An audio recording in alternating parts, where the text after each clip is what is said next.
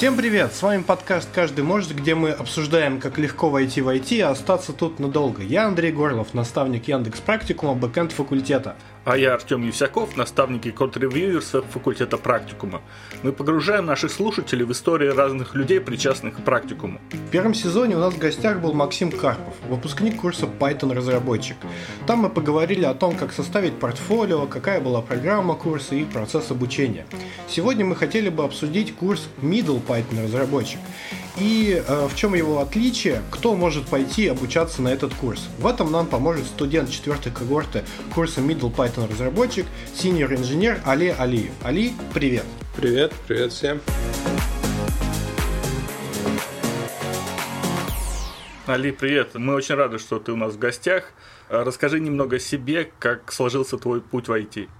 Я работаю с питоном уже около 7 лет. До этого после универа занимался разработкой на PHP, в основном на Drupal, на CMS. Затем прочитал все три тома Марка Луца, э, Python, и после этого устроился в компанию, э, в аутсорсинговую компанию, где получил достаточно такой богатый опыт по Python. Ну, спустя несколько лет работы уже в аутсорсинговой компании перешел работать в компанию ScoutB. И вот до сих пор здесь работаю уже около четырех лет, ну, чуть больше, чем четыре года. И спустя четыре года, вот недавно, буквально неделю назад, э, релацировался в Германию. Сейчас нахожусь в данный момент в Германии. Что было главной причиной для переезда в Германию? Это э, какие-то личные причины, либо там больше возможностей для профессионального развития? На самом деле причин так особо никаких не было. Просто решил поменять немножко окружение, то есть немножко пожить в Германии. До коронавируса мы э, часто встречались. Ну, у нас были газеринги э, в год два раза. Мы встречались э, с нашей командой, то есть это все организовывала компания в разных странах, в разных городах, в том числе и в городах Германии. Организовывали всякие хакатоны локальные, воркшопы и так далее. Ну, для переезда, наверное, просто надоело сидеть дома вот в связи с коронавирусом, поэтому решил немножко сменить обстановку, сменить обстановку немножко развеяться. Насколько я понял, ты работаешь на должности senior backend разработчика? А, я работаю на должности senior full stack. То есть моя карьера, она немножко э, пошла в обе стороны, и бэкенд, и фронтенд. Больше, конечно, backend, Python, Django, сейчас уже FastAPI, то есть AsyncIO. На фронте в основном на React. То есть дальше React я особо ни, ничего не изучал по фронтенду. И так получилось, что изначально вот были проекты у меня на React, и вот в новую компанию, когда я перешел вот в ScoutB, мы начали именно разрабатывать нашу платформу на React.js. Когда я перешел работать в ScoutB, на самом деле получилось так, что у нас было несколько инженеров. Я в том числе занимался подбором сотрудников, интервью и так далее. То есть был в начале развития компании. Ну, у меня был некоторый опыт с React, поэтому мы начали разработку именно на React, и вот сейчас до сих пор я как бы пишу фронт на React. Ты сказал, что ты довольно давно в разработке. А зачем ты решил пойти э, в Яндекс Практикум на этот курс Middle Python, если у тебя такой большой опыт? Во-первых, мне было очень интересно пообщаться с другими разработчиками, более опытными. И я очень хотел систематизировать свои знания по бэкэнду. То есть больше узнать о микросервисах, пойти, скажем так, дальше, чем Django. На самом деле мне было несложно, но было очень интересно, особенно вообще очень классно было на вебинарах пообщаться с ребятами и поделиться опытом и помочь другим коллегам, студентам. Вообще очень классно в этом плане. Я не понаслышке знаю, как проходит у нас процесс обучения на первой ступени питона студенты проходят курс, они делают какие-то проекты с истечением там нескольких спринтов, и в конце они сдают просто диплом. Так ли проходит обучение на второй ступени, либо там есть какие-то интересные особенности? обычно спринт две недели. Из интересных особенностей даже не знаю, что сказать. Ну вот, например, вы защищали свои проекты, то есть на первой ступени они их не защищают, просто сдают на ревью, им приходит ревью, они mm-hmm. их правят, и как бы на этом все. Я слышал анонс второго этажа, и там говорили о том, что решение, которое будет предлагаться для выполнения проекта, не обязательно. То есть вы можете сами выбрать решение, но потом нужно доказать, почему именно оно.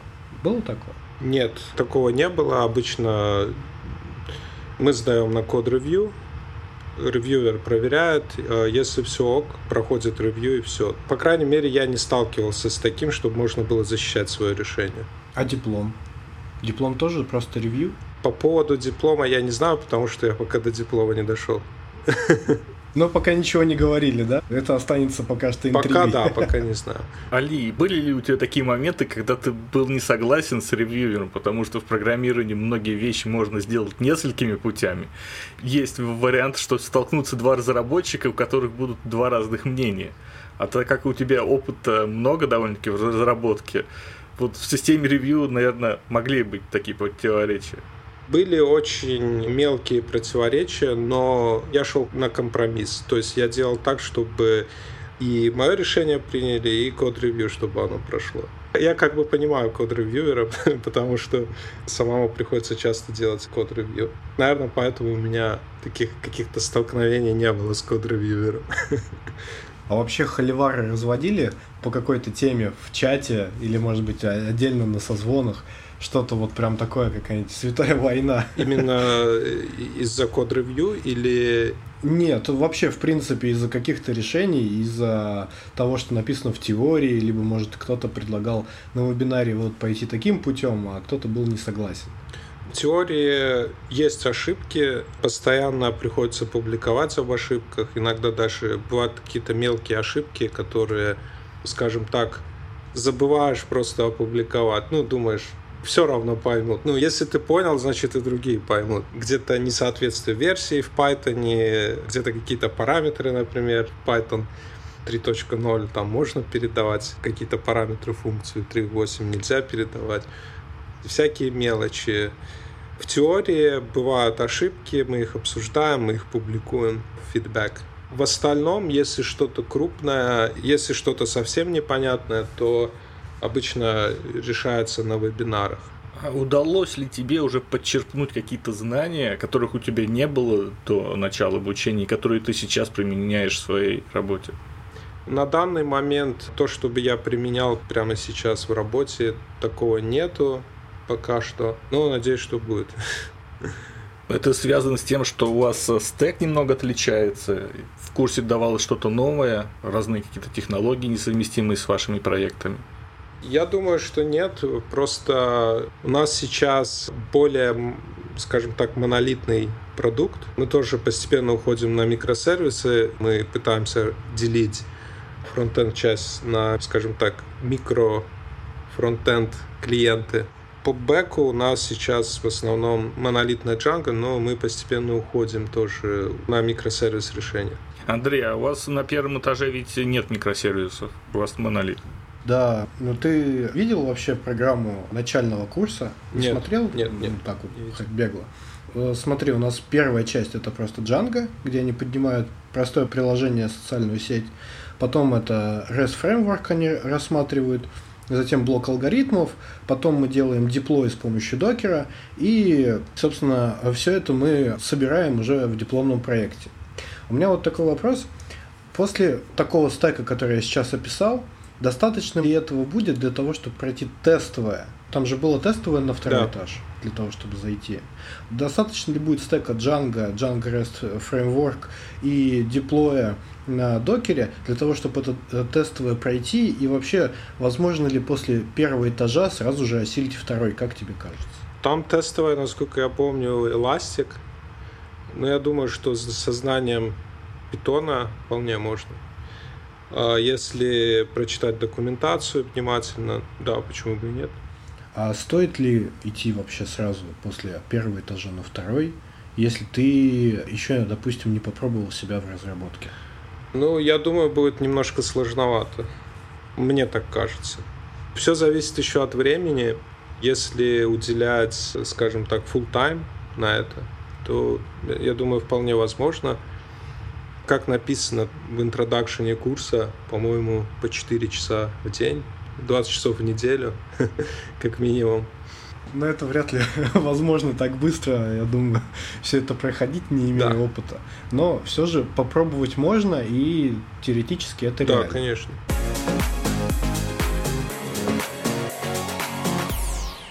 У нас есть рубрика «Вопрос от подписчиков», и самый часто встречающийся mm-hmm. вопрос в этот раз был уже более не относящийся к обучению, а вообще сколько времени, как тебе кажется, занимает переход от джуна к медлу? Сколько, тебе кажется, он должен проходить? Без опыта, конечно, это невозможно, то есть нужно именно работать. Я думаю, года два, полтора, вот так. Ну, вполне можно. Все зависит от того, как много времени уделяешь коду и вообще самообучению. Вообще очень классная практика, которая мне нравится для перехода от джуна и вообще, чтобы понять продукт, над которым ты будешь работать, это pair coding, то есть парное программирование. Как я обычно делаю парное программирование, то есть я диктую, а человек, который хочет научиться, он пишет код. Обычно парное программирование, ну, то есть один чувак кодит, другой просто смотрит. Вот тогда это не работает, к сожалению. То есть один человек должен всегда диктовать, рассказывать, объяснять, другой человек должен писать код и задавать вопросы. А вот э, если мы делаем парное программирование, вот ты говоришь диктовать, а прям диктовать код, или ты просто говоришь ему, вот сделай такую-то функцию, он начинает ее писать, и потом вы вместе ее корректируете? Да, так, именно таким образом. Просто диктовать код, конечно же, это уже какое-то читерство будет. Это будет пытка. И, да, будет пытка. По отношению к другому. Да. Ну, когда ты человеку объясняешь, он пишет код, у него, хочешь не хочешь, будет возникать вопрос. И он не будет сидеть, скучать, там, зевать. Вот он как бы занят делом, и ты ему просто подсказываешь, что нужно сделать. В моем случае это работало. И иногда вот такие штуки, они очень помогают еще в онбординге. То есть если человек приходит, он не знает продукт, то есть вы просто садитесь там на час-полтора, ты ему объясняешь, что как делать, рассказываешь, и в процессе вы просто кодите вместе. Иногда бывает полезно просто переключиться, например, если что-то совсем уж сложное, ты просто можешь показать, и чувак может отдохнуть, скажем так. Ну это да, это, наверное, эффективнее, чем просто посадить джуна и попросить его гуглить какую-то задачу, да. когда ты можешь какие-то вещи уже подсказать гораздо быстрее. Да, да. И вот по моему опыту в течение недели, скажем так, такого процесса человек внедрялся в проект. Конечно, это отнимает какое-то время, но, по крайней мере, онбординг проходит ну, в таких случаях очень хорошо. Нужно такое предложить студентам когда они собираются попарно и начинают программировать, я думаю, это будет отличный для них experience. Иногда, на самом деле, чешутся вот руки, хочется помочь человеку, который не может э, там или не справляется, прям скинуть ссылку на Zoom, объяснить, рассказать, показать, как что работает. Но это все-таки немножечко читерство для того, кому будут рассказывать. Хотя, с другой стороны, это действительно да. опыт. Ну, то есть мы же идем не с дипломом, да. с бумажкой, а за опытом для того, чтобы уметь программировать. Али, ты переехал в Германию, и что интересно, сейчас работаешь в той же компании, в которой работал до этого, и почувствовал ли ты разницу, ну, работы в Германии от работы в России? Я на самом деле пока разницы не чувствую, за исключением того, что у меня сейчас беготня со всякими документами, подготовка на блюкарт и прочее. То есть, ну, немножко тяжело, но в офис я не хожу. У нас, в принципе, компания позволяет работать удаленно, даже находясь в Германии. Ну, у вас удаленка еще была до коронавируса. Да, то есть у нас нет какой-то такой политики, что ты должен обязательно ходить в офис. Думаю, действительно, удаленная работа очень сильно сглаживает различия в коммуникации, а, потому что я слышал, что во многих компаниях очень сильно а, формализованы как-то отношения между коллегами, когда они в офисе.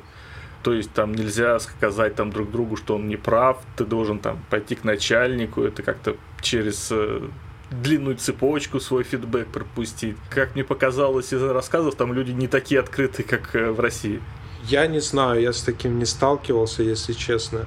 То есть у нас э, общение происходит напрямую. Если ты думаешь, что коллега не прав, как мне кажется, ты не должен говорить, что он не прав, ты должен просто сгладить этот спор пойти на компромисс, либо найти какое-то общее решение. В том случае, если вообще невозможно решить проблему между собой, то нужно идти к менеджеру напрямую.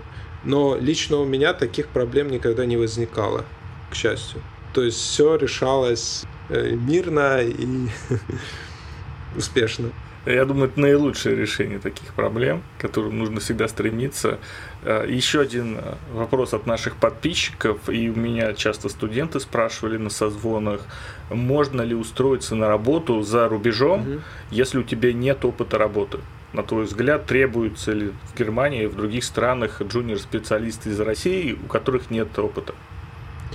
Без опыта будет всегда сложновато устроиться.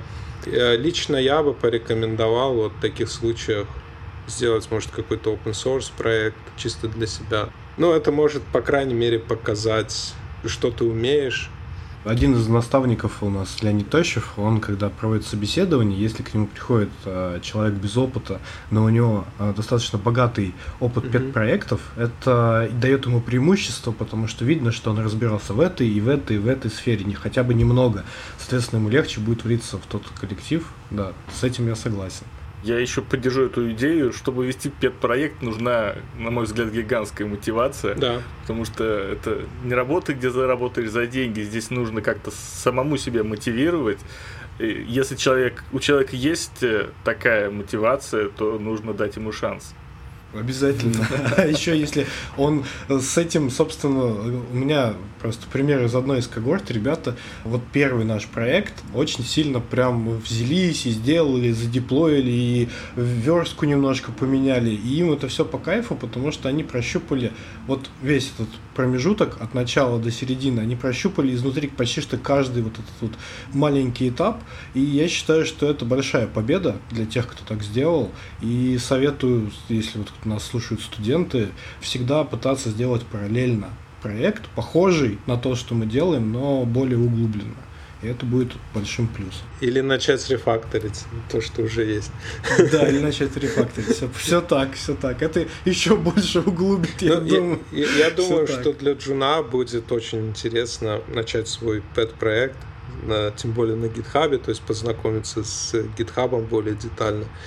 Вот, кстати, именно для джунов Яндекс практикуме по Python Middle, что классно, это то, что микросервисы, которые разрабатываются, они постепенно-постепенно выкладываются на GitHub, и потом это можно уже показать работодателю, особенно если код написан хорошо и, скажем так, код-ревью хороший прошел.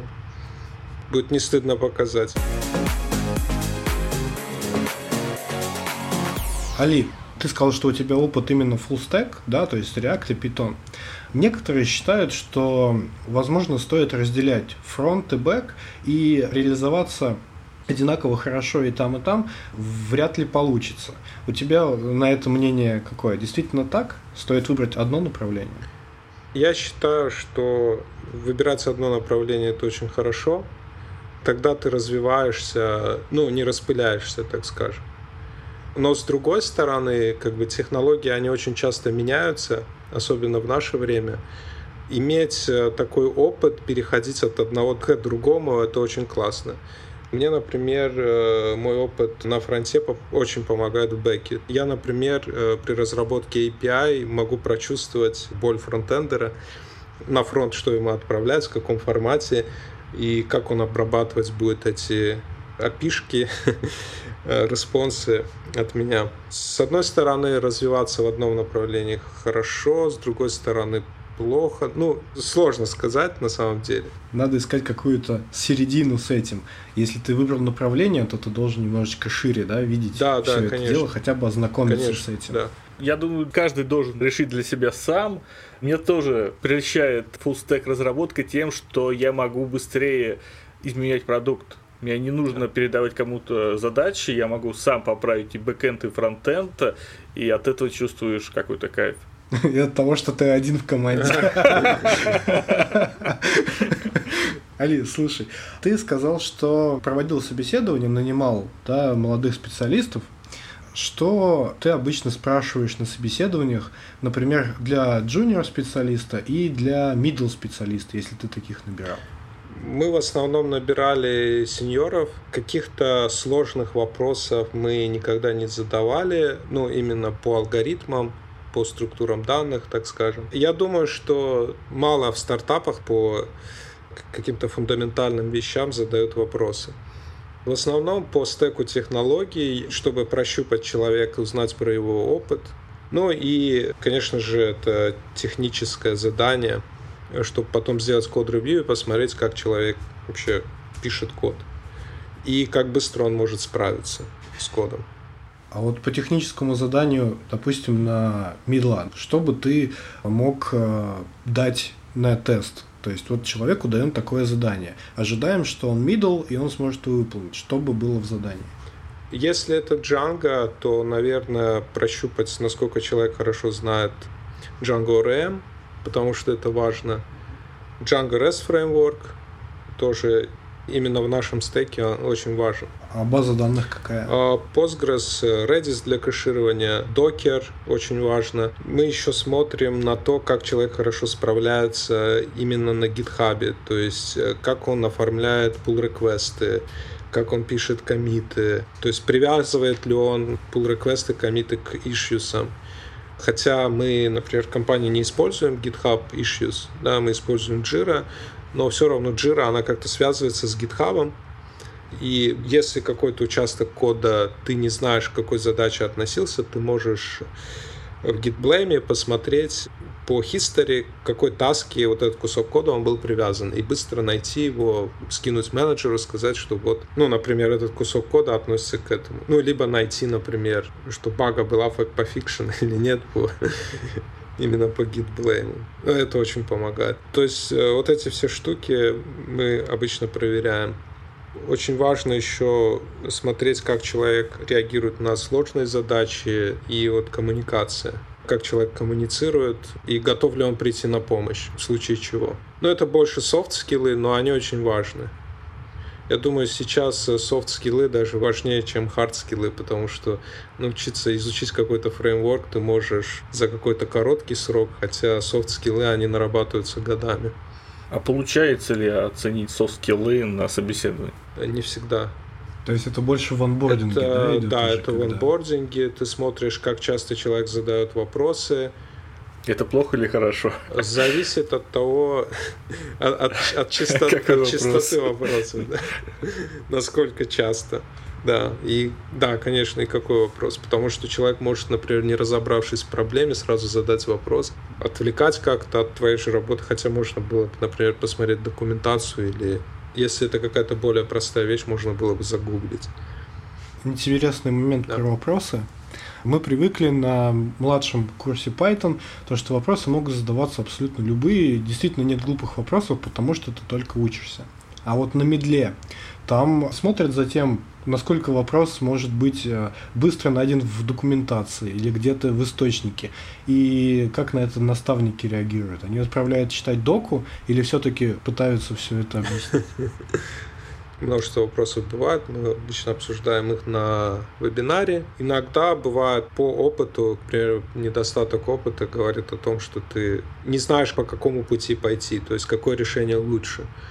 В таком случае наставник может скинуть, например, ссылку на Stack Overflow, но я считаю, что это нормально. Чтобы не писать э, кучу текста, проще там скинуть с детальным объяснением, но это, это еще будет очень полезно.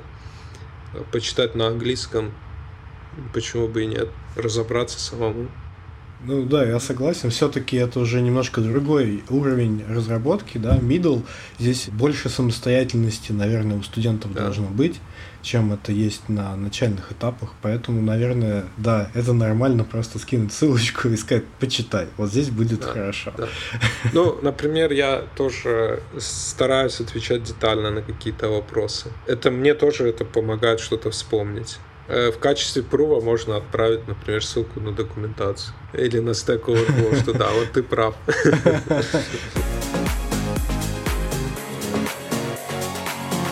Как, на твой взгляд, возможно ли без опыта промышленной разработки, но имея отличные харды, устроиться на Ми-2? Я думаю, что можно.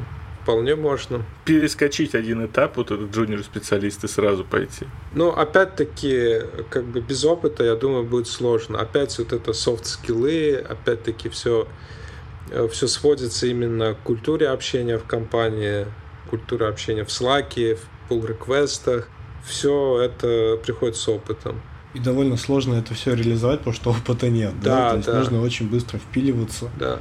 Это на самом деле проблема курицы и яйца, так скажем. Чтобы найти работу, нужно, нужен опыт, а чтобы получить опыт, нужно найти работу. Вот. И тут как повезет. К сожалению, это так. Но стараться и пробоваться надо. Да, да. да. Поэтому вот я считаю, что вот Яндекс практикум курс именно в этом плане очень классный. То есть ты, помог... ну, ты получаешь опыт, какой-то, ты получаешь опыт общения в том же Slack, те же pull реквесты Там, кстати, есть командная работа тоже, модули для работы в команде. И это все может пойти в CV, в резюме. Вот, это можно показать, как, например, junior, если или как middle ты идешь, можешь показать, что вот я работал. Да, у нас одним из лайфхаков, когда мы говорили про трудоустройство, было указать Яндекс Практикум как одно из мест учебы и работы. И ча- часто это вызывает у HR а, такое, о, Яндекс, написано, окей, надо, надо, надо брать. Вот. Али, есть ли у тебя какой-то проект, над которым ты работаешь помимо работы. Расскажи, пожалуйста, про него, если он да. у тебя есть и развивается. Да, у меня есть проект, я его начал в прошлом году. Это open source библиотека. Она называется AIO Auth, ну или IO Auth, как IO HTTP, только связанная с аутентификацией. Я ее делал где-то три месяца, и это библиотека, которая реализует OAuth протокол на языке программирования Python. Это не клиент, это сервер. Там я реализовал три RFC. Самый главный RFC, это точно не помню номер его, это именно сервер OAuth. Попал он, этот проект, в мейлинг-лист на Real Python, по-моему. Я его выкладывал на Reddit. И сейчас у меня три активных контрибьютора. Сейчас планирую реализацию OpenID после небольшого рефакторинга. Почему я начал разработку этого проекта? Потому что у меня была идея разработки OAuth сервера или Identity Management сервера на питоне более простого. Но так как у меня не было достаточно времени, для этого я решил реализовать это в виде библиотеки, чтобы была возможность ее легко интегрировать в любой асинхронный фреймворк. И уже, например, Fast API или IOHTTP и просто реализовать процесс аутентификации с помощью OAuth, либо в виде микросервиса, либо там уже пустить как-то э, во внешний мир. Подобные библиотеки уже есть, это OutLib и OAuthLib, но они не поддерживают асинхронные фреймворки. Именно по этой причине я создал отдельную библиотеку для этого. И сейчас, получается, у нас два пиара висит. Один на документацию, подключился человек из Соединенных Штатов. Сейчас пилит документацию. Я занимаюсь сейчас таким небольшим рефакторингом, чтобы уже в дальнейшем интегрировать OpenID. Так как OpenID изначально не было, но реквесты приходят от людей, что типа добавьте OpenID, пожалуйста. Мы хотим OpenID. Если есть желание, мы с удовольствием разместим информацию о твоем проекте. Ссылочки все присылай мне в Телеграм, и мы с удовольствием под нашим видео все это разместим. Может быть, еще кому-то захочется да, присоединиться. Было круто. Спасибо. Вот. Я считаю, что это очень крутой Спасибо. проект. Али, спасибо тебе огромное за беседу, за рассказ о себе, за рассказ о курсе. И по традиции в конце каждого выпуска наш гость говорит напутственное слово тем, кто придет учиться, хочет начать учиться и вообще войти в IT. Тебе слово. Да, спасибо. Обязательно приходите на Яндекс Практикум. Очень круто. Ну, это, во-первых, возможность получить практический опыт. Лично я не видел курсов, которые дают именно практический опыт в разработке. Ну и пообщаться, конечно, с крутыми девами. Это очень важно.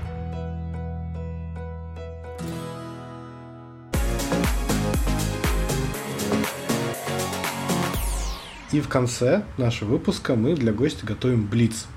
Сейчас мы будем задавать вопросы быстро и четко, а ты можешь отвечать первое, что тебе придет в голову. Какой самый ценный совет ты получил от учителя в школе или институте? А, Или в Яндекс практикуме. Или в практике? Ой, сложно, сложно вспомнить так сразу. Хорошо, какой бы ты дал самый ценный совет? Ты считаешь, что, что вообще в принципе ценный совет? Ну, я думаю, что всегда нужно учиться и получать какой-то опыт. Важно очень. И развивать свои софт-скиллы. Лучший подарок программисту. Код. Что поддерживает твою продуктивность в течение дня? Чай и мотивация. Самый яркий момент в жизни. М, Не знаю. Работа, да, работа, только работа. Как у нас всех. О, господи, надеюсь, что нет. Какую музыку любишь? Раньше я слушал только рок, э, сейчас э, слушаю рэп и все подряд. Наверное, это связано уже с возрастом. Самый большой факап в разработке, который совершал. Я не помню, честно. Есть ли в твоем телефоне приложение, без которого ты не можешь жить? Google Chrome За что тебя можно понять и простить? за то, что я занят все время. Али, каждый может. Да. Сегодня мы разобрали такой вопрос, э, что же такое второй этаж или middle Python разработчик. В этом нам помогал Али Алиев. Спасибо тебе большое. Мы очень рады, что ты был у нас в гостях. Я думаю, что мы продолжим дружбу и когда-то еще пересечемся ближе уже к диплому, чтобы подвести итог всего обучения. Друзья, переходите по ссылочкам к нам в соцсети, подписывайтесь, дальше будет только интереснее. Всем пока-пока. Пока. Пока.